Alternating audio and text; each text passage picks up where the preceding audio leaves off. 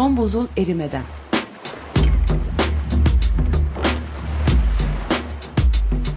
Küresel iklim değişikliğinin bilimsel gerçekleri üzerine.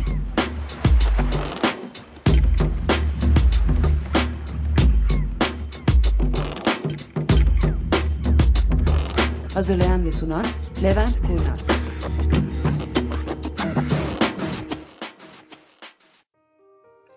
Herkese merhabalar. Ben Levent Kurnaz. Bugün sizlerle iklim krizi kapsamında sınır aşan sular ve bu sularda olabilecek değişiklikler hakkında konuşmaya çalışacağım. Genelde sınır aşan sular ülkemizde fazla konuşulmasını istemediğimiz bir konudur. Ancak iklim krizi bu konuyu tüm dünyada giderek daha tartışılır bir duruma ya da konuma taşıyor.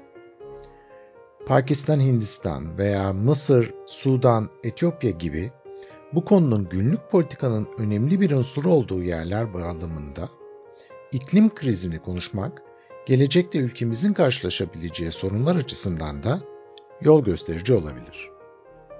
Öncelikle ele alacağımız konu Nil Nehri. Nil Nehri'nin iki ana kolu vardır. Beyaz Nil, güneyde, ekvatorun da güneyinde Victoria Gölü'nden doğar. Mavi Nil ise Etiyopya'dan doğar ve daha çok mevsimsel muson yağışları ile beslenir. Toplam akışın yaklaşık %80'i Mavi Nil'den gelir. Ancak bu akış mevsimsel olduğundan sene içerisinde büyük değişim gösterir. Antik Mısır medeniyeti Nil'deki akışın bu mevsimselliği üzerine kurulmuştur. Yalnız 1970'te Mısır'ın en güneyinde yapılan Asvan Barajı ile Nil Nehri'nin bu mevsimselliği Mısır bağlamında tam anlamıyla giderilmiştir.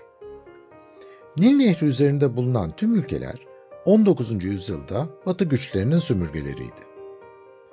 Özellikle Mısır, İngiltere'nin tekstil endüstrisinde ihtiyacı olan pamuğu ürettiğinden tarlaların sulanması ancak nehirden alınan suyla mümkün olabiliyordu.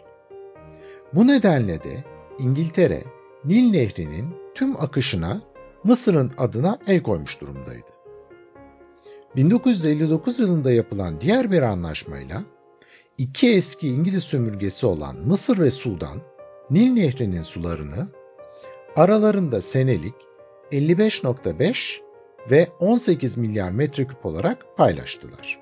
Bu anlaşmaya iki farklı bağlamda bakmak mümkündür. Öncelikle yapılan anlaşma nehrin kaynağında yer alan ülkelere hiçbir hak vermemektedir. Bu nedenle de bugün için uygulanması tamamen imkansızdır. Nehrin kaynağında bulunan, başta Etiyopya olmak üzere tüm ülkeler kendi ekonomik gelişmeleri için bu akarsuya ihtiyaç duymaktadırlar. Ama daha da kötü bir sorun, iklim değişikliğinden Nil Nehri'nin akışının da etkileneceği anlaşıldığında ortaya çıkmaktadır. Mısır, durum ne olursa olsun, kendi hakkı olarak gördüğü senelik 55.5 milyar metreküp suyu almak isteyecek olursa, nehrin akışının bu toplamın altına düştüğü senelerde önemli anlaşmazlıklar oluşacaktır. Son yıllarda bu karmaşaya bir de Mavi Nil üzerinde Büyük Rönesans Barajı'nı inşa etmiş olan Etiyopya'da katıldı. Etiyopya, Mısır ile Sudan arasında yapılan 1959 anlaşmasına taraf olmadığından barajda su tutmaya başlayınca ortalık karıştı ve gerginlik her geçen gün tırmanıyor. Eğer taraflar arasında makul bir çözüm bulunmayacak olursa, bu yüzyılın ilk büyük çaplı su savaşı Mısır, Sudan ve Etiyopya arasında gerçekleşebilir. Sudan elinden geldiğince bu kavga içerisinde tarafsız olmaya çalışsa da son aylarda biraz daha Mısır'ın tarafına doğru yönlenmeye başladı. Yalnız bu savaşı engellemenin makul bir yolu var. Etiyopya toprakları düzenli olarak muson yağmurları aldığından Etiyopya'nın ihtiyacı su değil, barajdan elde edeceği düzenli elektrik enerjisi. Etiyopya bu yolla ülkenin en büyük elektrik üreticisi olmak ve bu şekilde kalkınmak istiyor. Mısır'ın kişi başına düşen milli gelirinin Etiyopya'nınkinin yaklaşık 4 katı olduğunu düşünecek olursak, iki tarafın da aslında haklı olduğu bir durum ortaya çıkıyor. Ancak bunun ötesinde şöyle bir şey de söz konusu.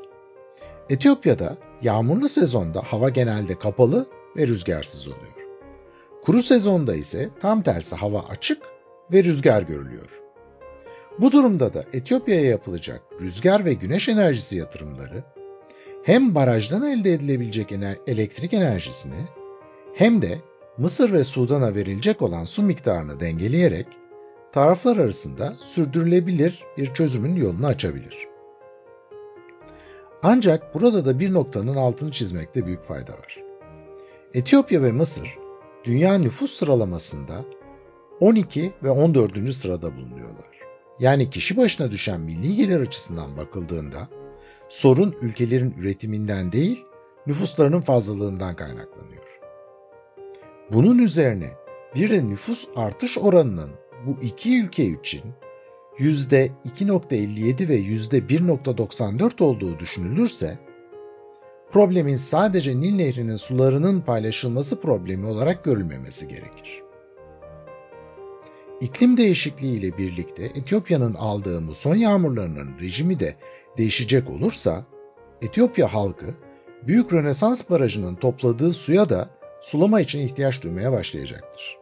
İklim değişikliği bu problemi bir enerji üretimi sorunu olmaktan çıkararak gerçek bir kuraklık problemi haline getireceğinden, soruna daha geniş açılardan bakarak çözümler üretilmesi de gereklidir. İklim değişikliğinin Nil Nehri'nin akışı ve bunun üzerindeki ülkelere ne gibi sorunlar getireceği konusunda birazcık bilgi verdim. Sağlıcakla kalın.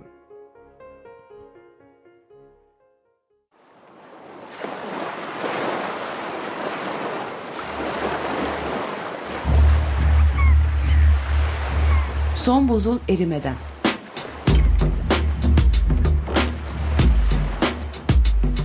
Küresel iklim değişikliğinin bilimsel gerçekleri üzerine.